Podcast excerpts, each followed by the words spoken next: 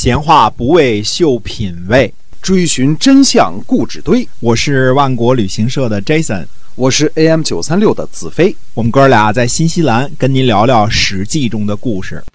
各位亲爱的听友们，大家好，欢迎回到我们的节目中啊，《史记》中的故事。我们呢一直来跟您聊这个在那个年代呢发生的那些事情。呃，您可以把我们的节目呢分享出去。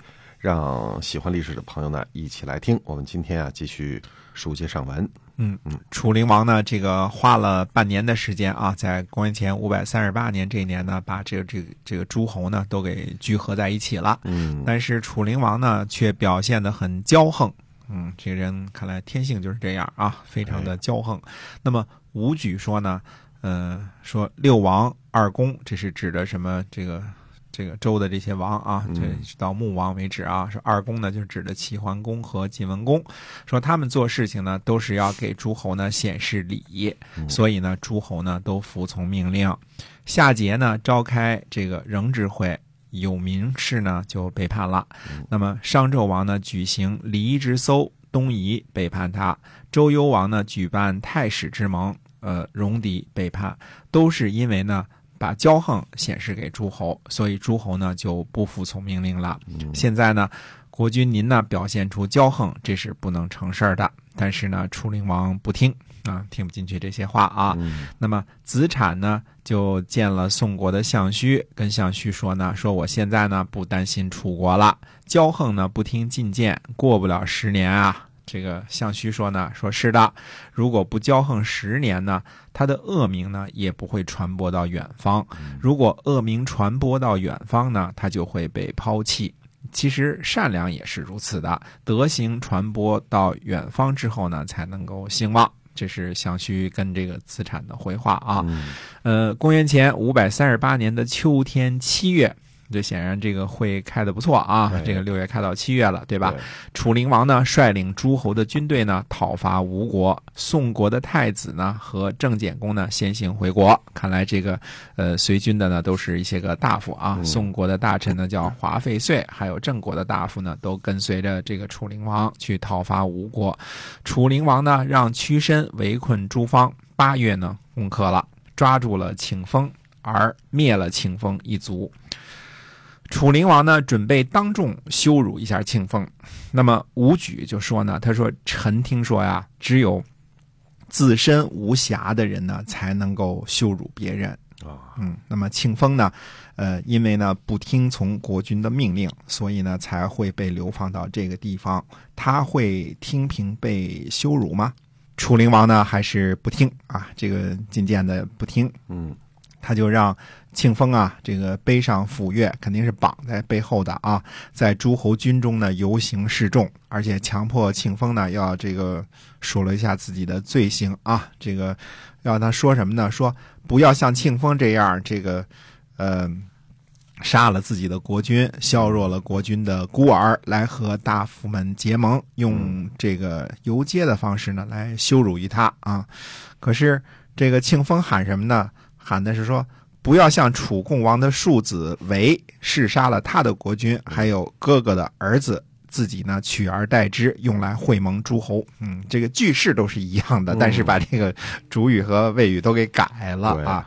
哎，楚灵王说什么呢？赶紧把庆丰杀了，不让他这个本来让他哎让他就是他想立威嘛，这个这个抓住这个齐国的这个叛臣啊，想立威嘛，对吧？让他数数说一下自己的罪行，羞辱之后呢，再把他杀了。嗯嗯，但是庆丰也是一条好汉啊，这个 说的是完全不一样的，把这个楚灵王这点。丑事都给抖了出来了，给你杀了。哎，楚灵王呢，还带领着这个联合国的这个部队啊，灭掉了赖国。呃，赖国的国君呢，自己捆绑着，嘴里呢含着币，呃，面上呢遮着布，抬着棺材呢，来到了军中。那楚灵王就问武举说：“怎么这打扮啊？这是怎么回事啊？”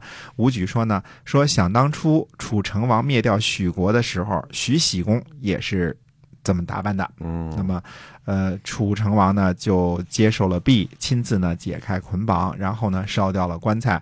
于是呢，楚灵王呢也照样做了，但是呢，他还是强迫赖国呢迁到了呃燕，就是这个呃后来现在的这个鄢陵。这个附近啊，鄢陵以北这个地方。嗯那么让许国呢迁徙到原来赖国的这个地方，呃，让谁呢？让公子弃机和窦尾归呢去这两个地方筑城，安顿好了之后呢，才回来。那么基本上呢，楚灵王的意愿呢都一一实现了，嗯可以说是志得意满啊。对那么但是呢，大臣申无宇认为呢，这才是楚国的祸患的开始。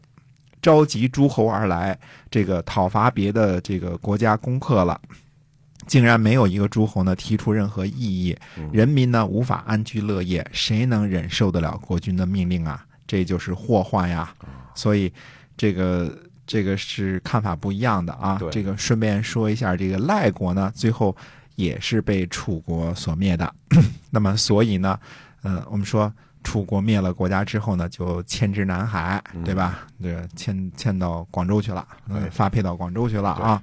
所以赖姓在广东也是大姓，这个我一直在坚持着我这个推测啊。这个虽然没有实证啊，嗯呃，但是应该是从春秋那时候开始，这个呃，广东得到开发的，岭南得到开发的啊。对，嗯，所以楚灵王看看啊，不仅仅是会合诸侯而已了，嗯而且呢，带领诸侯的军队去干嘛呢？讨伐这个吴国这个仇敌，对吧？嗯这个本来是楚国跟楚国跟吴国是两个是仇敌嘛，对吧？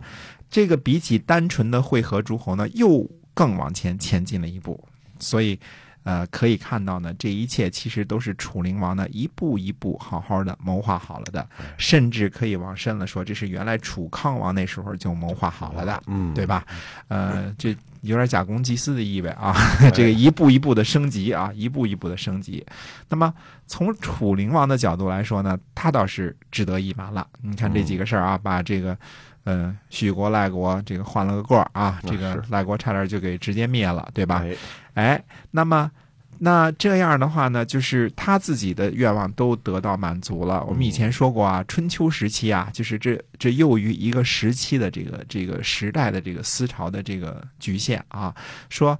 有抱负的大国的君主啊，他最高的理想就是会合诸侯，召开盟会，成为盟主，对吧？这是这是春秋时期唯一的重大理想。你说他怎么不不考大学啊？考北大、清华啊？他他当时没有这种理想，对吧？他没有那个时候就没有这个事儿，所以也没有人也没有人说想干什么更大的这个，这已经是全天下的最好的抱负了，对吧？嗯对这已经是这个楚灵王这样的啊，就是有本事的国君能够实现的最大的抱负了。对楚灵王呢，这个实现了这一目标。嗯、感觉好像比他的先祖楚成王和楚共王呢更加的风光了。嗯，虽说如此呢，但是国内的大臣呢，武举和申无宇，还有国外的郑国的子产和宋国的相须呢，都看出来了，楚灵王的这个所谓的霸业呢，不会保持很久的啊、嗯而最后呢，其实羞辱庆丰的这个举动呢，嗯那简直就成了诸侯的笑话了，对吧？